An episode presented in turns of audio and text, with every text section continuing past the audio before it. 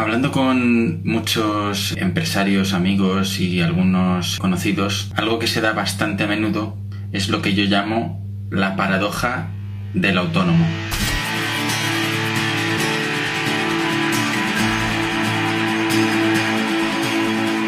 ¿Qué es la paradoja del autónomo? Tal vez tú te sientas identificado porque es posible que te pase. Es cuando un autónomo tiene un número determinado o está solo o tiene un número bastante corto de empleados, normalmente uno o dos empleados, y se encuentra en un punto que es una paradoja en la que no contrata más gente por miedo a no tener clientes suficientes como para que esa persona se pueda mantener y tampoco los clientes se quedan el tiempo suficiente como para que se pueda mantener estas nuevas personas.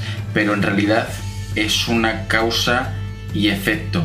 Es un círculo continuo en el que en realidad la pérdida de clientes se produce por la falta de calidad en los servicios porque no das abasto para dar servicio a todos los clientes que estás teniendo. Es decir, que si tu equipo tiene para dar abasto, me lo invento, tienes tres personas y das abasto para nueve, tres cada uno. ¿Qué pasa? Que si necesitas una persona más, cada una de esas personas tendrá que hacer uno más cada uno, ¿no? Tendrán que aumentar un 33% su productividad cada persona para haber abarcado suficiente trabajo como para contratar una más. ¿Qué pasa? Que el 33% más de trabajo de una persona generalmente, sobre todo cuando eh, las empresas son muy pequeñas, no da para ofrecer un servicio de suficiente calidad como para que los clientes se queden. ¿Qué es lo que pasa? Que los clientes se van y llegas a un tope y vuelves a bajar. Y te chocas todo el rato contra ese tope. Y te justificas y dices, ves, si yo hubiese contratado a esta persona ahora mismo estaría perdiendo dinero, pero en realidad normalmente suele ser un efecto causado por haber ofrecido a los clientes un servicio de calidad inferior a la que ellos esperaban porque está sobrecargado de trabajo. Y entonces se van. Así que esto es algo que le pasa al menos he visto bastante gente, no sé si tú te encontrarás en esta situación, si te encuentras en esta situación, comenta, vamos a ver cuánta gente se encuentra en esta situación y a ver si podemos hacer algún vídeo más para conseguir ayudar a todos los que os encontréis en esta situación. Yo os voy a contar una cosa que yo he hecho para poder salir de este bucle continuo, ¿no? Esto es una de las primeras fases de lo que yo llamo ciclos de facturación, los ciclos de facturación en los que en realidad tú llegas hasta una facturación en la que no puedes ascender a más porque has llegado a tu máximo nivel de incompetencia, según el principio de Peter. ¿Por qué? Porque en realidad tú no sabes cómo gestionar para ascender al siguiente nivel de facturación. En este caso, lo que pasa es que piensas que el problema está en que los clientes se van y por eso no contratas, cuando el problema está en que no contratas y por eso los clientes se van. Eh, por eso es la paradoja del autónomo. ¿Qué es lo que yo he hecho para conseguir salvaguardar estos momentos de crecimiento en los que contratas una persona más, pero no tienes el trabajo suficiente para darle a esta persona?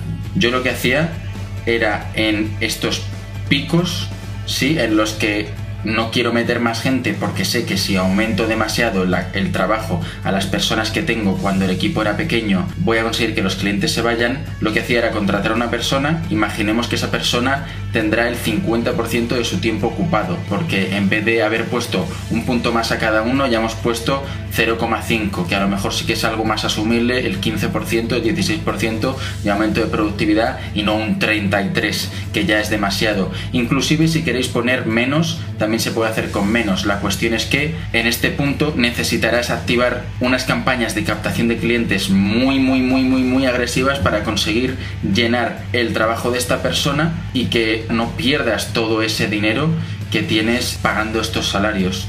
Esto pasa también en muchos negocios en los que pues tú ya tienes el gasto en personal, en inmovilizado, pero no estás sacando el máximo de rentabilidad en el negocio. Y por no hacer campañas más agresivas no consigues sacar el 100% de optimización de lo que es tu negocio en base a los gastos fijos que tú ya tienes. Entonces mi recomendación en estos puntos es hacer campañas de captación de clientes, dependiendo del tipo de negocio, se tendrá que hacer unos tipos de campañas u otros, en los que consigamos que en estos picos en los que necesitamos un montón de trabajo más para llenar a esta persona y no perder dinero, conseguimos aumentar nuestra facturación hasta el siguiente nivel de facturación y conseguimos no perder dinero, sino ganar porque estamos llenando de facturación a esta persona y le estamos sacando rendimiento suficiente como para que realmente salga rentable tenerla contratada. Así que nada, esto es como yo lo he hecho. Espero que si te encuentras, espero que no te encuentres ahí, pero si te encuentras en, en esta paradoja del autónomo, que le eches coraje, que contrates una agencia de, marketing que te lleve estas campañas de captación. Lo podrás hacer en Neoattack si lo deseas, puedes pedirnos presupuesto, te, asesoraremos al respecto. Y si tienes cualquier duda, cualquier pregunta, deja en comentarios, intentaré ver a ver si, si tenéis alguna cosa más en la que os pueda ir ayudando. Y si te ha gustado el vídeo dale like y suscríbete al canal. Nos vemos en el próximo vídeo. Hasta pronto.